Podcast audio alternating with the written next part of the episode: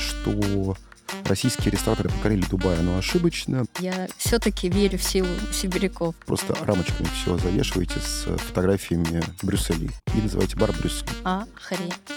В Химках тоже уже есть что делать. Сейчас я реально могу по Шаболовке сама гастротур проводить. Когда у тебя мозг занят, у тебя не возникает никакой рефлексии и прочее.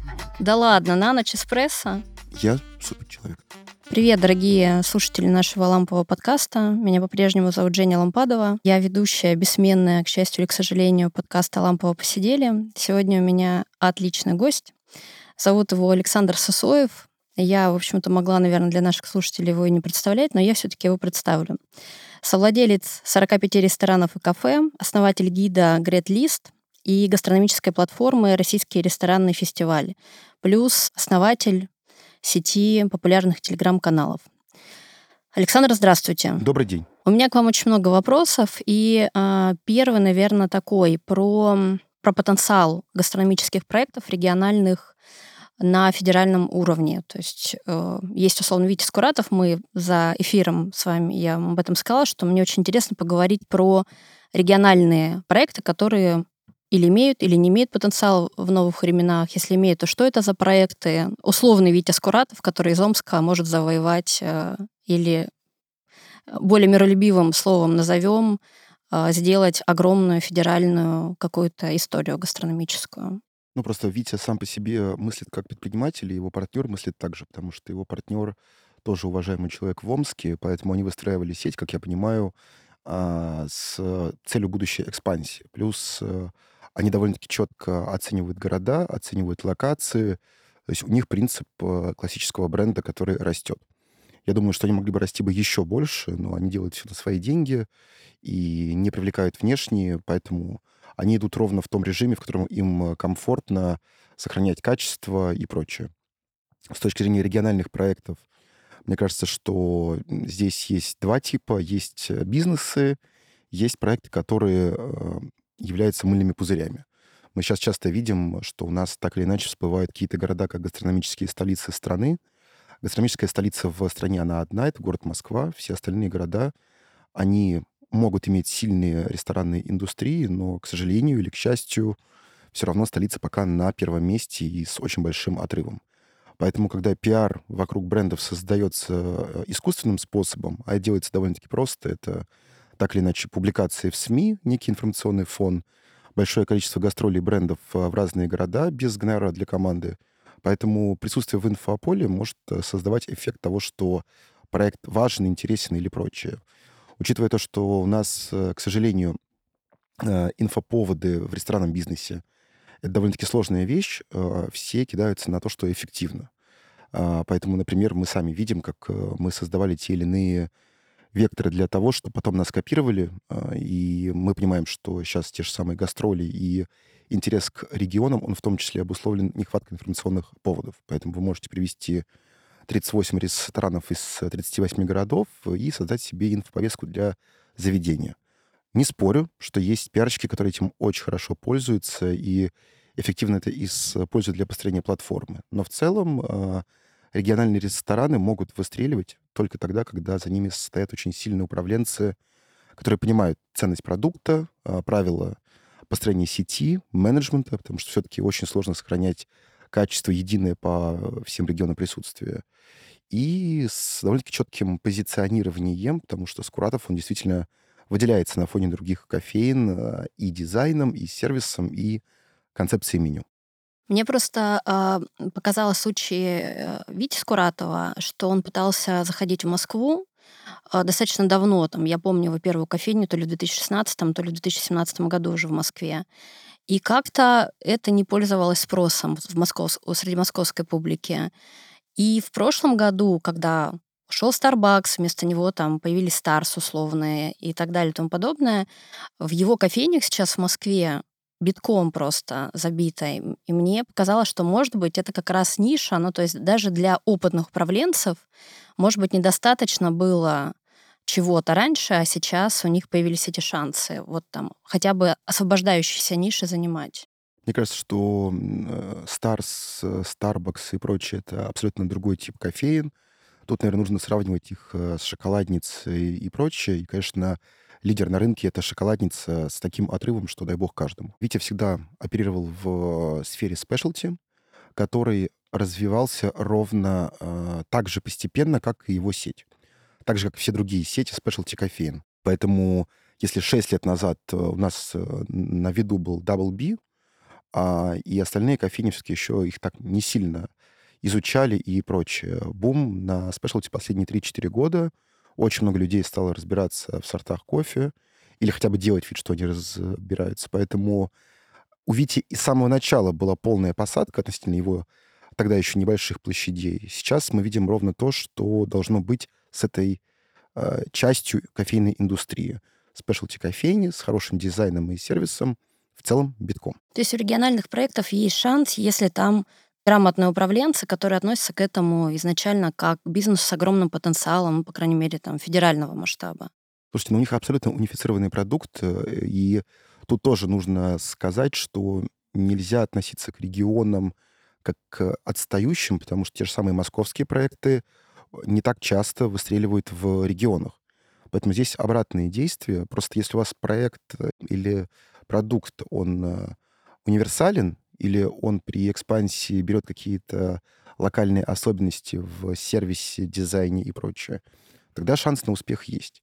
Если идет кофейня, которая пошла в Омске с омским колоритом в ту же самую Казань, не факт, что выстрелит. Когда у вас проект э, ровный, э, тогда может быть при прочих равных условиях успех. То же самое, как и с московскими сетями, которые где-то выстреливают, а где-то закрываются уже через полгода-год. Вы сказали по поводу пиар-поводов, информационных поводов, э, которых очень много, и э, за счет чего в том числе создается некое впечатление о тех или иных проектах. Скажите, пожалуйста, про какой-нибудь топ-5 ошибок, как не надо пичить новости гастрономические, например. Точки не подачи новостей э, в основном есть три типа новостей. Первая новость — это некое изменение в меню, то, что, мне кажется, абсолютно неинтересно для тех, кто в этом месте не бывал.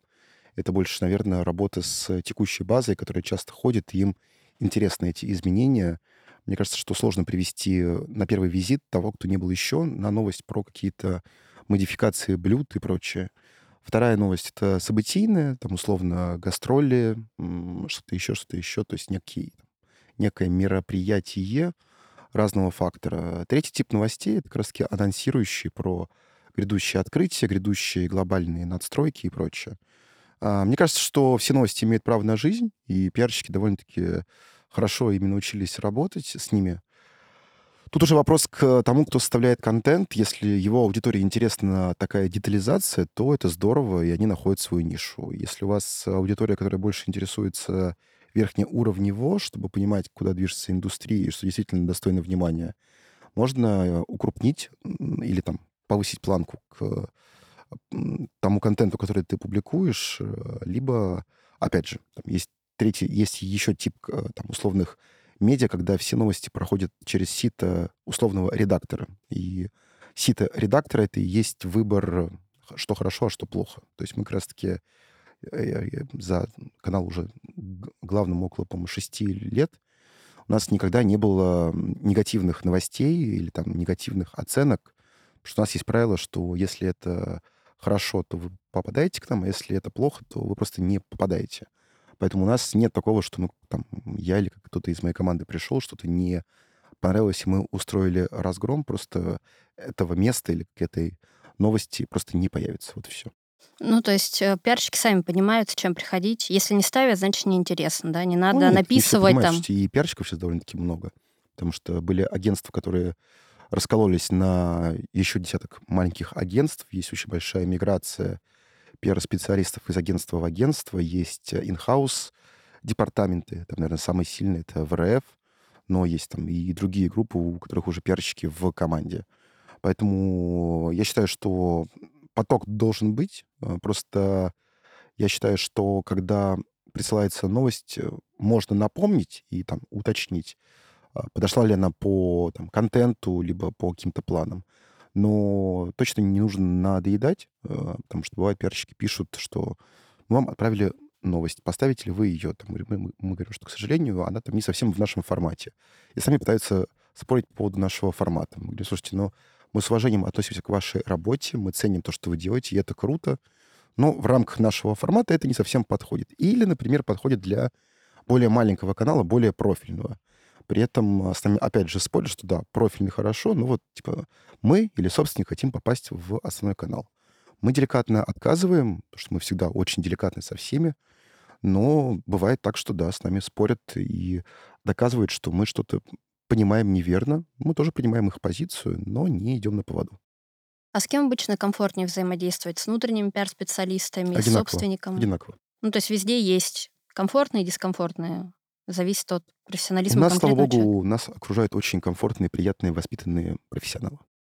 Вам очень повезло. Так не, не, не про все рынки говорят нам, например, коллеги. Это просто зависит от ваших коллег. Возможно, но журналисты разные. Деловики, например, в зависимости от рынка, там, могут рассказать. возможно. А хотела вас спросить про э, выход э, ресторанных проектов на другие рынки, в частности, на рынок ОЭ, который сейчас мега популярен. Вот какие ошибки совершают обычно с точки зрения, может быть, коммуникации или с, биз- с точки зрения бизнеса а, предприниматели, когда они выходят, российские предприниматели, я имею в виду, выходят на рынок ОЭ, с точки зрения знания потребителей или аудитории, с которой они хотят работать? Какие здесь есть подводные камни? Стереотипы, может быть? Мне кажется, что рынок Эмиратов очень сильно переоценен а, в сознании граждан. А, Это все, это все базируется на ошибочном тезисе, что в Дубае очень много россиян.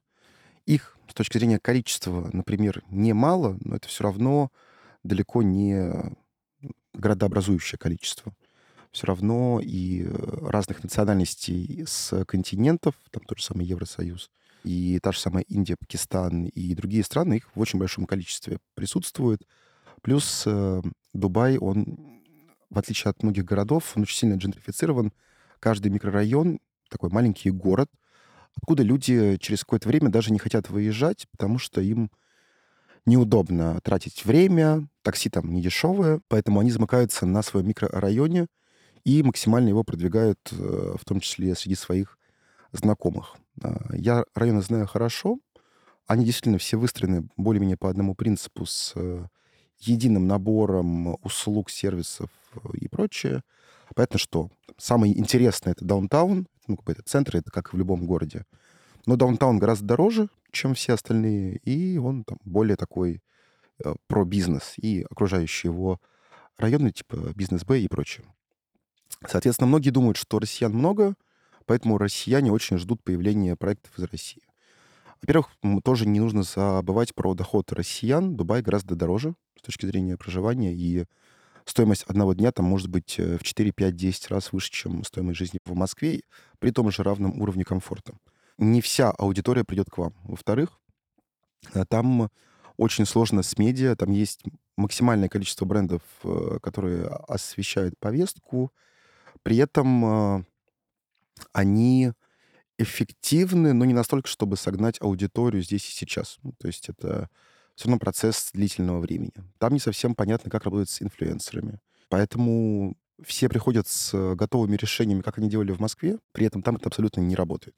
Даже есть пиарщики, которые переехали туда и как бы поняли, что трудности есть, но пока не нашли решение, как их решить. Поэтому очень часто российские заведения, которые чуть-чуть, там, их на самом деле очень мало открылось, открылись, э, они потыкались в разные медиа, там про них даже написали, что они откроются, но они попали в список г- 80 грядущих открытий города в ближайшие три недели. Так много там открывается всего. Ну, там выпускают э, издания типа «Тайм-аут» э, или «Факт» или «Гомиё» и прочее. Они выпускают раз в квартал подборки, что откроется, плюс какие-то фичеры про места.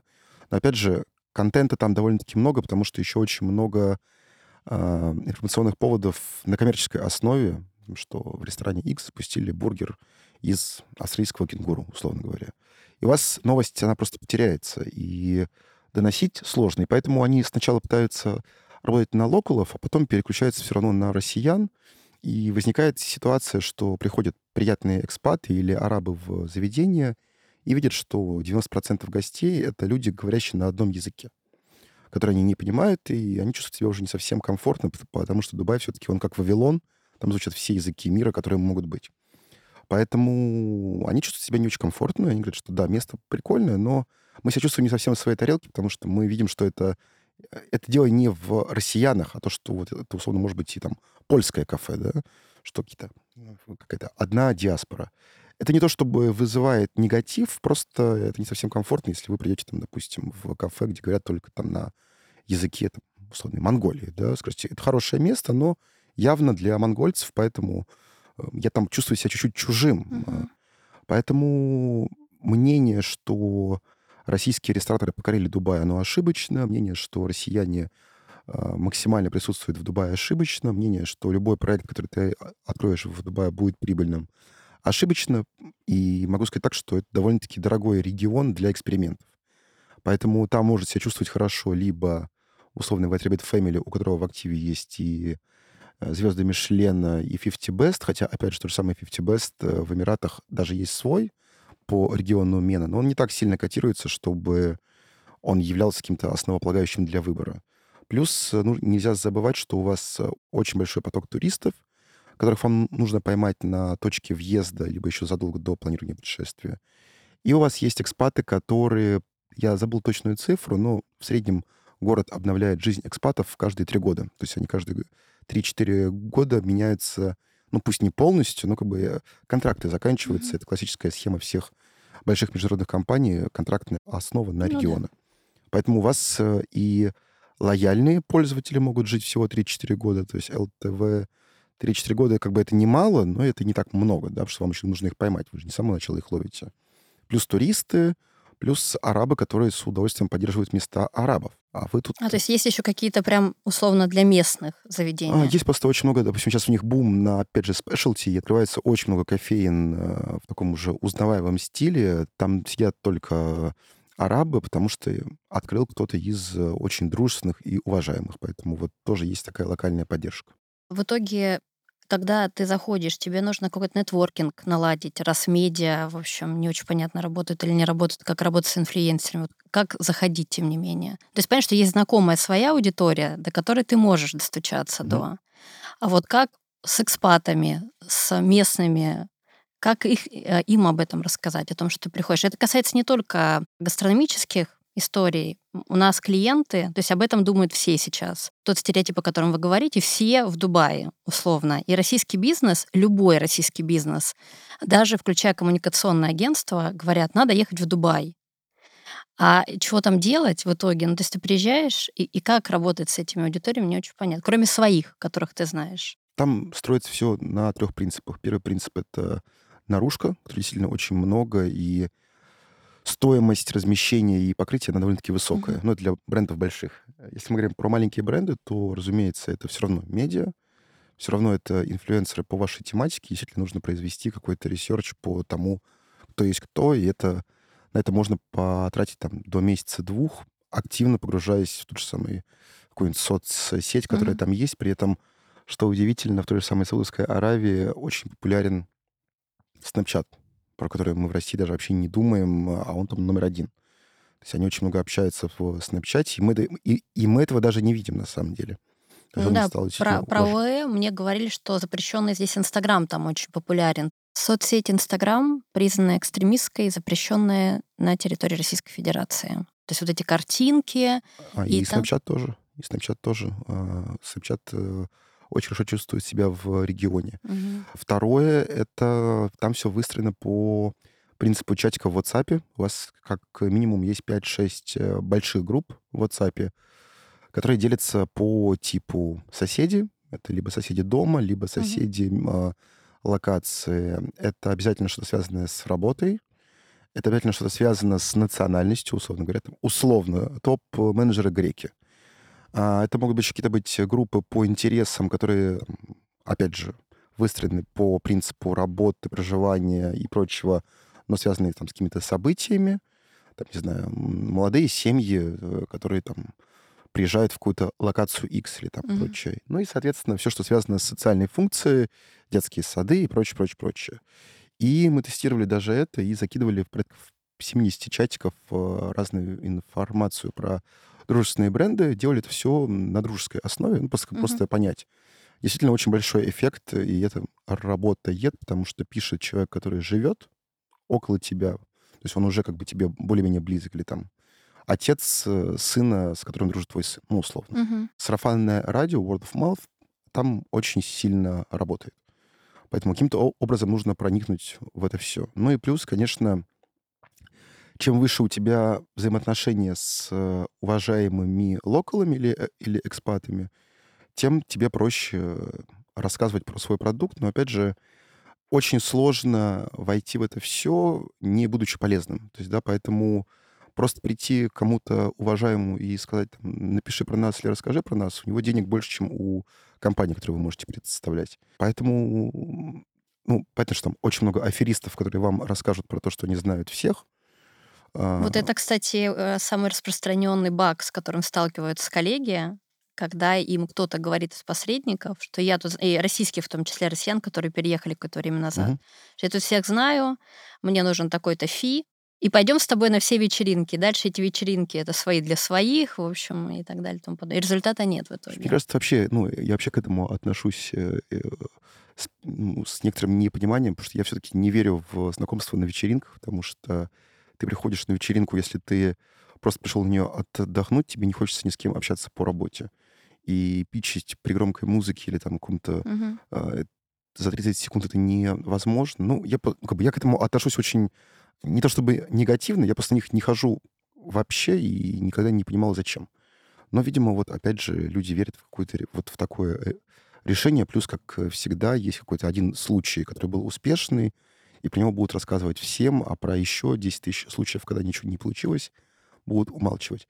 Поэтому а, Дубай действительно очень интересный рынок. А, Там действительно сейчас, а, благодаря тому, что они, как мне кажется, нашли очень хорошее решение в период ковида максимально пропускать туристов, э, делая тесты прямо в аэропорту, Мгм. они получили действительно очень большой приток, плюс э, за последнее время они стали действительно некой э, дополнительной гаванью для многих капиталов, которые стали неуверены в европейской системе каких-то других системах. Хотя до сих пор э, ряд изданий называют Эмираты серой зоной, но тем не менее и недвижимость и прочее там скупается, и даже повышение, и, и даже появление корпоративного налога все равно не отпугивает компании, потому что это интересно. И там, Дубай сейчас последние 4-5 лет стал действительно одной из столиц мира наряду с Сингапуром и прочее, потому что Гонконг стал более закрытый и чуть-чуть переместилось все. Поэтому это интересный рынок, но там нужно зарабатывать репутацию все-таки чуть дольше, чем просто приехать и сказать, что мы вас сейчас научим строить бизнес. Поэтому я считаю, что если ты открываешь проект э, в любой другой новой стране, ты, ну, понятно, что ты можешь обслуживать э, диаспору. Это как бы, в принципе, верное решение для выживания и проживания. А, Но как бы там я это называю комплексом Брайтон-Бич, когда ты переезжаешь сначала с горящими глазами и целью что-то улучшить, а потом предлагаешь э, сделать ВНЖ, э, водителя дать, или там посидеть с ребенком или с собакой погулять. Это нормальное решение для выживания, но это не совсем про бизнес. А бизнес, мне кажется, выстраивается чуть дольше и не наскоком. Я про Дубай добавлю из нашего опыта. Вы сказали про то, что долго выстраиваются эти коммуникации. Нам очень помог в свое время LinkedIn. Мы с медиа так работали. Наверное, месяца два мы просто в холодную писали. Ну, так, чтобы не перейти эту грань от корректного напоминания и попытки пообщаться до вот того самого, что, слушайте, вы достали, ну, вам не отвечают, значит, неинтересно. И это, конечно, не очень простая задача, когда ты не понимаешь, во-первых, э, может быть, не прочитано и так далее и тому подобное. И этот там канал не очень понятен для нас был там, год назад. Но два месяца там один порекомендовал другому, и мы прям два месяца упарывались, и мы научились таким образом, не находясь внутри, познакомились с журналистами ключевыми, которые нам нужны были, разобрались в этом рынке и так далее, и, в общем, начали делать в итоге хорошие публикации, но действительно на это уходит больше времени, тебе нужно по-другому писать сообщения, ты привыкаешь к одному стилю, например, он такой более западный у нас, что ли, то есть там «здравствуйте», ближе к делу, там а, «всего доброго», с уважением там или что-то. Там тебе по-другому даже нужно сообщения писать в LinkedIn, они такие более личностные, более человеческие, там какое-то вступление идет и так далее и тому подобное. То есть какая-то все равно отличающаяся вселенная и с точки зрения каналов коммуникации, с точки зрения того, как эта коммуникация выстраивается, и сроки, тебе кажется, что тебе не отвечают, все это не подходит, а человек тебе может ответить там через три недели, например. У меня были ответы через три месяца. Были через два месяца, и у нас до сих пор еще идут, и появляется вот на этом этапе очень сложно продолжать это делать, а не довериться человеку, который тот же возникает достаточно быстро и говорит, слушайте, давайте я вам помогу, я тут всех знаю, и вот здесь очень сложно не, не пойти к нему, Мгм. а, а продолжать методически самому выстраивать, потому что если ты пройдешь этот путь, если у тебя что-то начнет получаться, это, это твои контакты, Мгм. это твое знание, а, и это более-менее твоя ответственность за результат, а не как бы посредник, который, которого ты часто еще и не знаешь, в общем-то. Согласен. Тем более в Дубае найти потом человека лично гораздо труднее, чем в той же самой Москве. А по поводу других рынков, а, стоит ли туда идти российским проектам, в том числе э, ресторанам? Например, Грузия, Армения, Казахстан. Ну, какие-то страны, куда уехало какое-то количество людей из России. Честно, об этом никогда не думал. Э, Мне всегда нравился Баку, э, как город, который очень имеет тесные связи с Россией, с Москвой.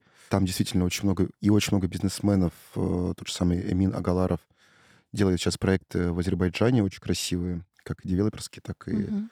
ресторанные. Баку действительно красивый, э, очень хорошо выстроенный город. Уверен, что хорошо и в Армении, и в Тбилиси. К сожалению, у меня нету каких-то там, интересных проектов, про, про которые я мог бы рассказать да- даже из своего окружения, наверное, кроме Арама Михайловича Манацаканова. Мгм. А, В Армении сейчас там открыл э, аналог мины.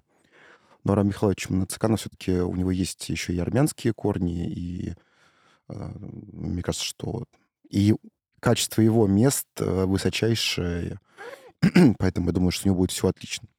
А в Тбилиси я знаю несколько проектов. Это бывшие питерские какие-то там небольшие бары, которые там открылись. Но это история про в итоге про диаспору, вот, о которой вы говорите. То есть там про условный, не знаю, Брейтон Бич ли или про, про новое там комьюнити. Ну, есть слушайте, открыть бар не так трудно, на самом деле. Ну, вы просто берете помещение, делаете его более-менее приятным, или там, в конце концов, просто рамочками все завешиваете с фотографиями Брюссели. И называете бар Брюссели.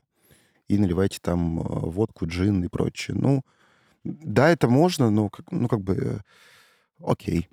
Просто мне это не совсем интересно. Просто в какой-то момент твоей целевой аудитории, условно, знакомой тебе, мо- могут закончиться деньги, она может куда-то мигрировать и так далее. Ты остаешься тогда. Ну, это мой страх. Я не знаю, как это работает. В ресторанном бизнесе ты можешь остаться в итоге, если у тебя нет этого микса, вот, про который вы говорите применительно к ОАЭ, местные, экспаты и ну, какая-то из диаспор. Одна или там несколько, которые там, их много там, например, из Индии, из России, неважно. А вот мне кажется, что вот то, что я вижу в тбилисских многих проектах, я там просто часто бываю, про Армению я тоже не могу говорить, в Баку я тоже бывала как э, гость. Но про, про Грузию очень многие говорят сейчас в моем окружении из креативных ребят, которые думают, ну вот уеду из России, открою там бар, кофейню. Они не имеют никакого отношения к ресторанному бизнесу. Это какие-то маркетологи, пиарщики, которые думают, а что дальше? И вот эти разговоры со мной ведут, и мне кажется, что надо все равно на любой рынок, безотносительно Грузия, это Армения или какая-либо другая страна, заходить вот на эти три аудитории. Сейчас это немножко напоминает, вот мы для диаспоры открываем. То, что я вижу в Грузии, ну, это... Ну, это слушайте, мои- ну, э, кофейня, она хороша только, только тогда, когда это сеть. Одна кофейня, она никогда не будет приносить ту прибыль, на которой вы сможете жить. Социальный капитал она тоже вам не принесет, потому что кофейня — это не то место, куда люди стремятся попасть как нечто очень важное. Как инструмент для получения новых контактов или упрочения тоже не является пунктом. Трудности с ней так или иначе будет, ну, они будут все равно, там, это любой такой очень э, сильный, с очень большим присутствием микроменеджмента процесс, если вы этим будете заниматься, либо у вас будут какие-то вопросы к тому, кто этим занимается. Поэтому, ну, как бы, говорю, что открыть кофейню или маленький бар — это нетрудно. Просто здесь вопрос, э, если вы живете в Москве, то делать такую сложную диверсификацию со страной, куда еще нельзя было улететь прямым рейсом, это очень странно. То есть у вас все равно должна быть какая-то быть стратегия, для чего вы это делаете. Если вы условное пиар-агентство, которое функционирует Москва, Тбилиси и Дубай, возможно, вам имеет смысл сделать кофейню коворкинг, да, то есть где у вас э, днем у вас офис, Мгм. где еще могут случайные гости выпить кофе, тем самым снижая аренду, например, да, за счет прибыли. И в том числе там проводить встречи. Но это такая просто мысль вот сейчас, да, мы с вами говорим. мгм, Так вот, чтобы, сидя в Москве, думать об открытии мест в, в странах СНГ, просто чтобы они были для диверсификации потоков, мне кажется, это не, не работает вообще, потому что даже в России, если ты живешь в Москве, открываешь проект там в Екатеринбурге или в Казани, ты не налетаешься. Ну да, учитывая расстояние, ну и вообще ресурсы, Конечно. да. К тому же у нас все-таки есть везде своя специфика. Новосибирск очень отличается от Казани, а, Казань отличается от Сочи и так далее. Есть еще Петербург. Про Петербург я даже вообще туда не э, боюсь заходить. Вы сказали про Москву как э, гастрономическую столицу. Я хотела встрять, а как же Петербург? Но потому что у меня было ощущение всегда, что у нас Петербург э, это гастрономическая столица. Ну, видимо, Петербург, какие-то другие. Петербург, нес- несомненно, важнейший город на карте страны по многим показателям, в том числе и по ресторанам, но до оборотов, прибыльности и разнообразия концепций Петербург, конечно, не достает до Москвы. И места, которые часто подчеркиваются э, как э, сравнение, что в Петербурге что-то лучше, там есть блестящие рестораны, но было бы странно, если во втором городе по населению страны не было бы хороших мест. Но, опять же, количество хороших мест в Москве, оно больше, чем хороших мест в Петербурге, даже в пропорции в, с поправкой на количество населения и туристов. Потому что тот же самый мой гид Great List в Москве у меня мы выкидывали места, чтобы все-таки их было не так много. И у нас там было типа 100, там 120, Мгм. 130. В Петербурге этих мест 60. 50, и как бы мы там все равно э, делали поправку на то, что мы добавляли места, которые бы в Москве могли бы не выстрелить, но при этом у них есть особый свой петербургский колорит, поэтому они должны быть в гиде. Мгм. То есть они хорошие, да. Такие же есть места и в Казани, и в Екатеринбурге. Все равно как бы, планка Москвы, она является как некая эталонной. Мы ее чуть-чуть где-то понижали, чтобы показать все-таки вот Мгм. именно локальность. Но, конечно, Москва впереди. Просто я это могу говорить сам, что я из э, Петербурга. Я родился в Да-да, я поэтому, когда вы Да. сказали, что Москва гастрономический город, я думаю, это просто я от э, э, человека из Петербурга слышу это. Я сибирячка, я, в общем, мне проще, проще судить. Мои э, знакомые из Петербурга, особенно интересующиеся там гастрокультурой, они просто будут до конца биться с любым желающим, говорить, что там бирч, и так далее, будет кидать какие-то и говорить, что надо сравнить города по размеру там, и так далее и тому подобное. Не, Пирч отличный ресторан, но это такой вот небольшой, э, там на 45 посадок проект, где подают сеты. Ну, здорово. Э, В Москве мест с сетами м, только у Зарькова три, да. Есть еще больше, они как бы растут. Поэтому и говорю, что Петербург важный город на гастрономической карте, ну, там, номер два, но не лидер. Ну, видимо, поэтому и петербургские сети, например, Итали, все-таки имеют что-то в Москве и Москву не- рассматривают как рынок важный. У Италии один проект в Москве, да. Это я к тому, что здесь все-таки интересный рынок, при том, что это большая сеть в Петербурге, много Да. всего и так далее. И тем не менее в Москве это остается по каким-то... То есть не, это- не закрываются заведения. Да. Хотя, в общем-то, понятно, что бизнес-то там. И он там развивается, есть своя аудитория, считываемая группа и так далее и Да, тому да, подобное. вы правы. Ну и ровно так же я знаю там новосибирских ребят, у которых там уже есть сеть э, кофеин, очень популярных, там со своей обжаркой и так далее. Они рассматривают Москву все равно, то есть они упираются в потолок, и им нужна Москва. Ну, то есть это вот то, то, о чем вы говорите, что здесь все-таки бизнес, деньги, потенциал роста для бизнеса и так далее. Ну и плюс все-таки Москва, она удобна тем, что вы можете открыться в некой хорошей точке, а, где много в том числе э, каких-то пересечений потоков. И вам будет гораздо проще делать экспансию по России, потому что мало кто был, например, в Омске, но при этом люди бывают в Москве, Казани, поэтому а, тот же самый Скуратов, с, которого мы начали, у него очень хорошая локация в той же самой Казани. А, поэтому мне кажется, что это тоже помогает для экспансии по стране в будущем. Согласна, да. Я даже на Шаболовке, живя, вижу, как меняется. Ну, просто мне кажется, что в Москве еще поменялось эм, Здесь появилось очень много классных мест за последние 10 лет. Я живу с 2006 года в Москве, и э, мне кажется, что эта культура здесь появилась вот на моем веку московском, в том числе в, например, в районах э, Москвы, когда там у тебя на Шабловке ты можешь не выезжать э, далеко, к тебе там условно придут какие-нибудь из Диза и так далее и тому подобное. Вы говорили о, о том, что в Москве нет вот этой джентрификации, да, ну то есть есть там условный центр, и мы сюда в центре будем стекаться. Мне кажется, что по-другому немножко это выглядит в Москве, когда там на условной Шаболовке можно жить и не выезжать там на какие-нибудь Патрики. Нет, нет, нет а, джентрификация в Москве, я говорил, что она есть, просто все равно центр пока еще более насыщенный, чем э, окраины. То есть, а, если, допустим, вам хочется да. супер насыщенного вечера, вы поедете, наверное, больше в центр, но если вам лень, то у вас не будет такого, что я там живу в условных Химках, там, например, да, это, ой, блин, делать нечего. Нет, в Химках тоже уже есть что делать. Мне кажется, просто это уже в Москве поменялось. На условной Шаболовке, которая вот рядом там с парком, с центром, не было ничего, кроме кофехауса. А теперь ты можешь сходить в такой ресторан, можешь в кафе сходить, можешь в бар сходить, можешь там на Даниловский сходить и так далее. Да, в конце концов, слушайте, даже то, что делает там условная азбука вкуса, где есть э, там почти в каждом магазине маленькое кафе, довольно-таки хорошей едой э, по соотношению цена-качество, э, это вполне хорошее решение. Ну да, и в этом смысле тут действительно равных в Москве нет. Тут, Да. тут э, даже если человек из Петербурга, сложно в 2023 году, по крайней мере, дискутировать. Да. Хотела еще у вас э, спросить слагаемых успеха. Я не, не ресторанный пиарщик, и в этом не очень хорошо соображаю, и не работаю внутри. Но я очень много об этом думаю. Как так получается, что одно классное заведение становится культовым буквально, ну или топовым, очень популярным, а другое хорошее или классное тоже заведение таким не становится. Вот они могут находиться недалеко друг от друга, с именитыми шеф-поварами. А чего это? С хорошими коммуникациями, с дизайном, с блюдами, с сервисом. От чего это зависит? Слушайте, мне кажется, все равно люди ищут э, какое-то единое окружение, так или иначе. Если вы посмотрите на любое место, это я сейчас говорю сходу, я просто об этом не думал.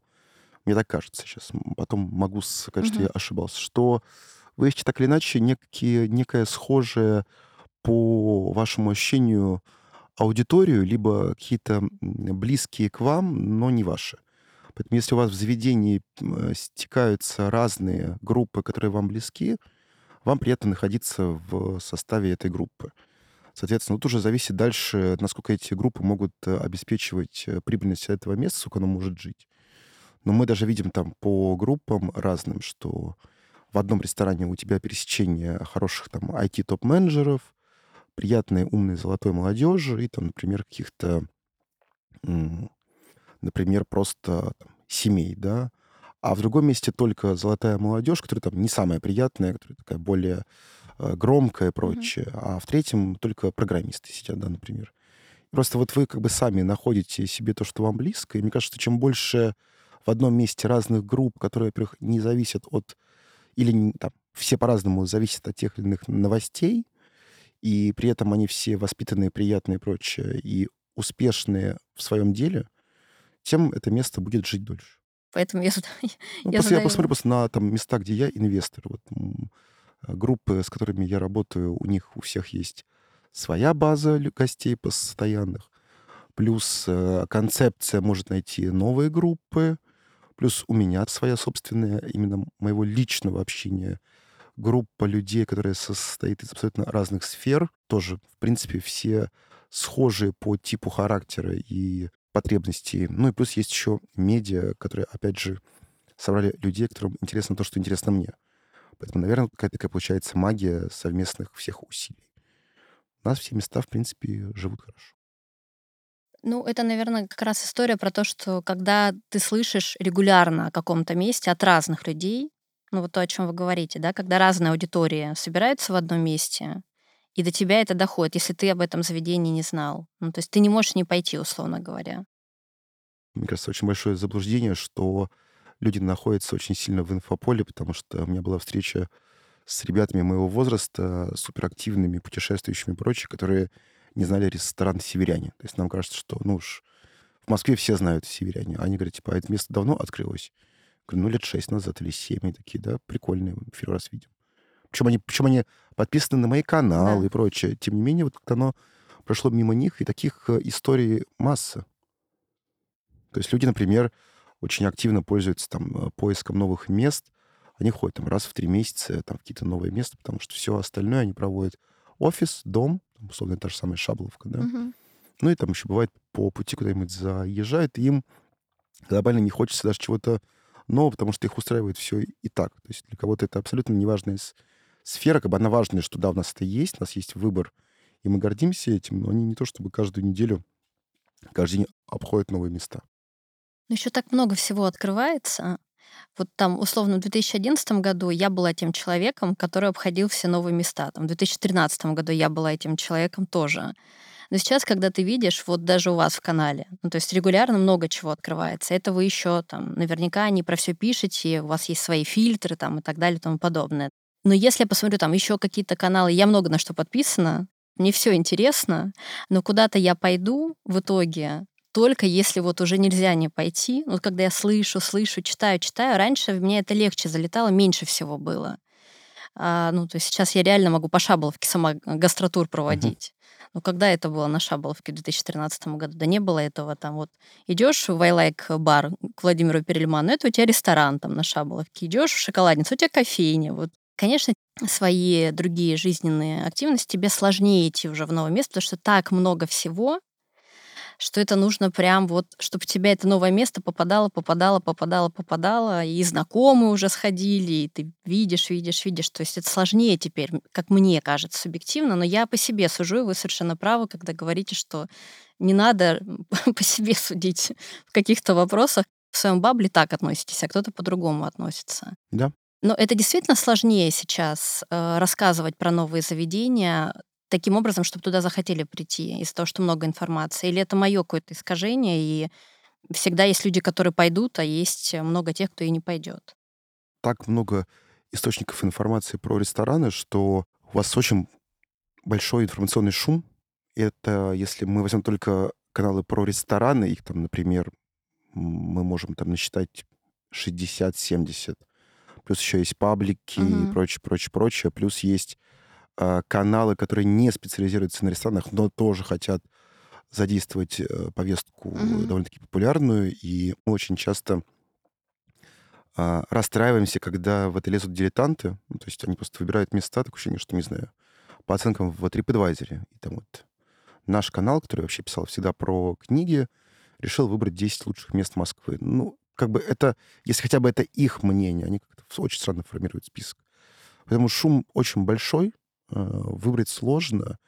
Поэтому, конечно, очень важно, чтобы за любым медиа было некое лицо, которое хотя бы имеет минимальную репутацию с точки зрения оценок. Мгм. Потому что сейчас все равно очень большой перекос идет. Ну, есть очевидные коммерческие подборки, в них ничего плохого нету, но просто их становится все больше э, там, в классических СМИ. А, Мы понимаем, что там условно большие там, порталы, которые ра- раньше были как индустрии образующие, сейчас э, полностью перешли там в коммерческую составляющую, потому что э, у них рекламы стало меньше, Мгм. и, э, и, а- и, и, и даже им люди верят, потому что по, там, по привычке или просто не понимая механизма, что вот, там даже люди не всегда считывают э, метку рекламы, то есть они думают, что это вот истинное мнение. Поэтому шум большой, как выбирать, непонятно. Поэтому сейчас и востребованы либо блоги людей, которые говорят, что «Здрасте, я Максим Максимов, ну вот я хожу». Если у вас три рекомендации этого Максима с ним совпадают, то вы ему доверяете больше. Если Мгм. не совпадает, вы говорите, что да, он пишет хорошо, но у нас разные вкусы. Это тоже нормально абсолютно. Но как сейчас быть, честно, не понимаю, потому что рейтингам доверия нет. э, СМИ очень много, и выбрать у всех э, сложно. Плюс все-таки, давайте скажем честно, пиарщики не зря получают свои деньги. Если у вас открывается какое-то там более-менее модное место в центре, оно везде про него написано. А, и первые три недели там может быть даже быть и ажиотаж, не забронировать столик, а уже потом неинтересно. Мгм. Потому что уже пошли отзывы, что не так все хорошо. И как бы вот... И ты не понимаешь, чему верить. Поэтому вот на самом деле я там для этого в том числе делал грейд-лист, чтобы вот выделять. У меня еще такой вопрос, он не про, не про рестораны, не про рестораны, не про другие страны, он про вас. Я задаю его нашим гостям в последнее время. Как вы держитесь в непростые времена? Что вам помогает? Ответ очень простой. Э, У нас мы всегда много работали с командой над проектами. Проектов сейчас стало гораздо больше. А, Мы их э, максимально в них погружаемся, придумываем новые концепции, поэтому э, вопрос для нас такой немножко странный с точки зрения того, что ну, когда у тебя мозг занят, э, у тебя не возникает никакой рефлексии и прочее. У нас мозг занят. Безусловно, но все равно есть какая-то усталость. Это нормально, если работы много. Как, как вы себе помогаете? Или вы вообще, в принципе, не устаете? Вы супер человек в этом смысле? Я супер человек. Класс. Нет, слушайте, на самом деле у нас абсолютно разные сферы а, деятельности. Наверное, больше всего нам приносят удовольствие наши проекты собственные в виде всяких контентных а, digital и оффлайн платформ, где у нас, в принципе, все очень хорошо со спонсорами. То есть у нас мы не занимаемся фандрайзингом вообще. У нас есть много компаний, которые либо с нами работают давно, либо, если новые, стоят в очереди на любые новые идеи. Поэтому у нас э, нет с этим сложностей. Мы постоянно придумываем что-то новое, потому что нас, э, ну, как бы я считаю, что там, индустрия гостеприимства, это не только рестораны, но и там отели, в общем, весь лайфстайл, дал мне очень много как э, человеку. И с точки зрения отдыха, и с точки зрения э, работы. Поэтому сейчас какая-то такая уже есть немножечко институциональная роль. Мы стараемся последние, наверное, года три или четыре активно помогать индустриям. Мгм. Все началось еще с э, ковида. Мы делали очень много социальных проектов за свой счет, просто чтобы поддерживать малые и средние бизнесы. Мы понимаем, сколько приносят наши проекты э, индустриям. То есть, например, тот же самый российский ресторанный фестиваль, который мы запустили, по-моему, через пять дней после мобилизации было продано за две недели в 55 городах 152 тысячи сетов. Если даже взять среднюю цену за сет, по-моему, там 2000, там она будет там ра- разная, но мы еще считаем, что напитки. То есть мы за две недели в индустрию принесли около 300 миллионов рублей. Охренеть. И мы стараемся делать очень много для не для себя, а для людей. И это, может быть, будет сейчас патетично, но гораздо э, легче и приятнее э, понимать, что за счет твоих действий очень многие люди получают ЗП, могут содержать семьи, родителей, детей и прочее. Тут уже неважно, сколько они получают, но они эти деньги получают. И э, в том числе благодаря и нашим действиям, и обучению, и каким-то механикам и прочее.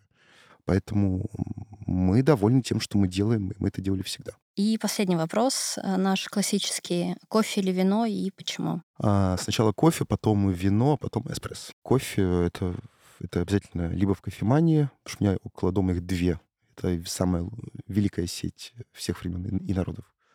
А Какой кофе? Под настроение и под время. Если времени много, то это большой капучино. Если времени мало, то это эспрессо. Если что-то среднее, когда нужно эспрессо, но хочется как капучино, это флэт white. С точки зрения алкоголя, это может быть все что угодно. Это может быть водка, текила, после этого шампанское, после этого вино, потом снова водка. Я очень... Мы в Петербурге у- у- а, умеем пить. Э, Это, это правда. Ну, э, тут сибиряки могут э, только посоревноваться с петербуржцами Слушайте, я обычно. пил с сибиряками и пил с москвичами. М, У меня есть ряд друзей, которые из Москвы перепьют э, любого. Поэтому э, мне кажется, что это не зависит от э, города проживания. Это все-таки какой-то особый навык, передающийся, видимо, от, еще от поколений. Но я человек, видимо, со стереотипами и установками ложными, поэтому я все-таки верю в силу сибиряков стереотипно. Но я понимаю, о чем вы. Да, и в конце, если это вечер, еще чашечка эспрессо, чтобы ускорить обмены и спокойно лечь. Да ладно, на ночь эспрессо? Ну, слушайте, у меня со сном все хорошо, я сплю хорошо. Вы много работаете, понимаете, вам логично тогда. Нет, ну... Я после эспрессо вечером не вообще, я до утра не, не усну а, сто а, я, я, я уже 12 часов ночи сплю, а просыпаюсь в 10 утра. У меня как нет трудностей с бессонницей и прочее. Дай бог каждому. Дай бог каждому что, согласен. что я могу сказать? Спасибо вам большое. Спасибо вам. Спасибо.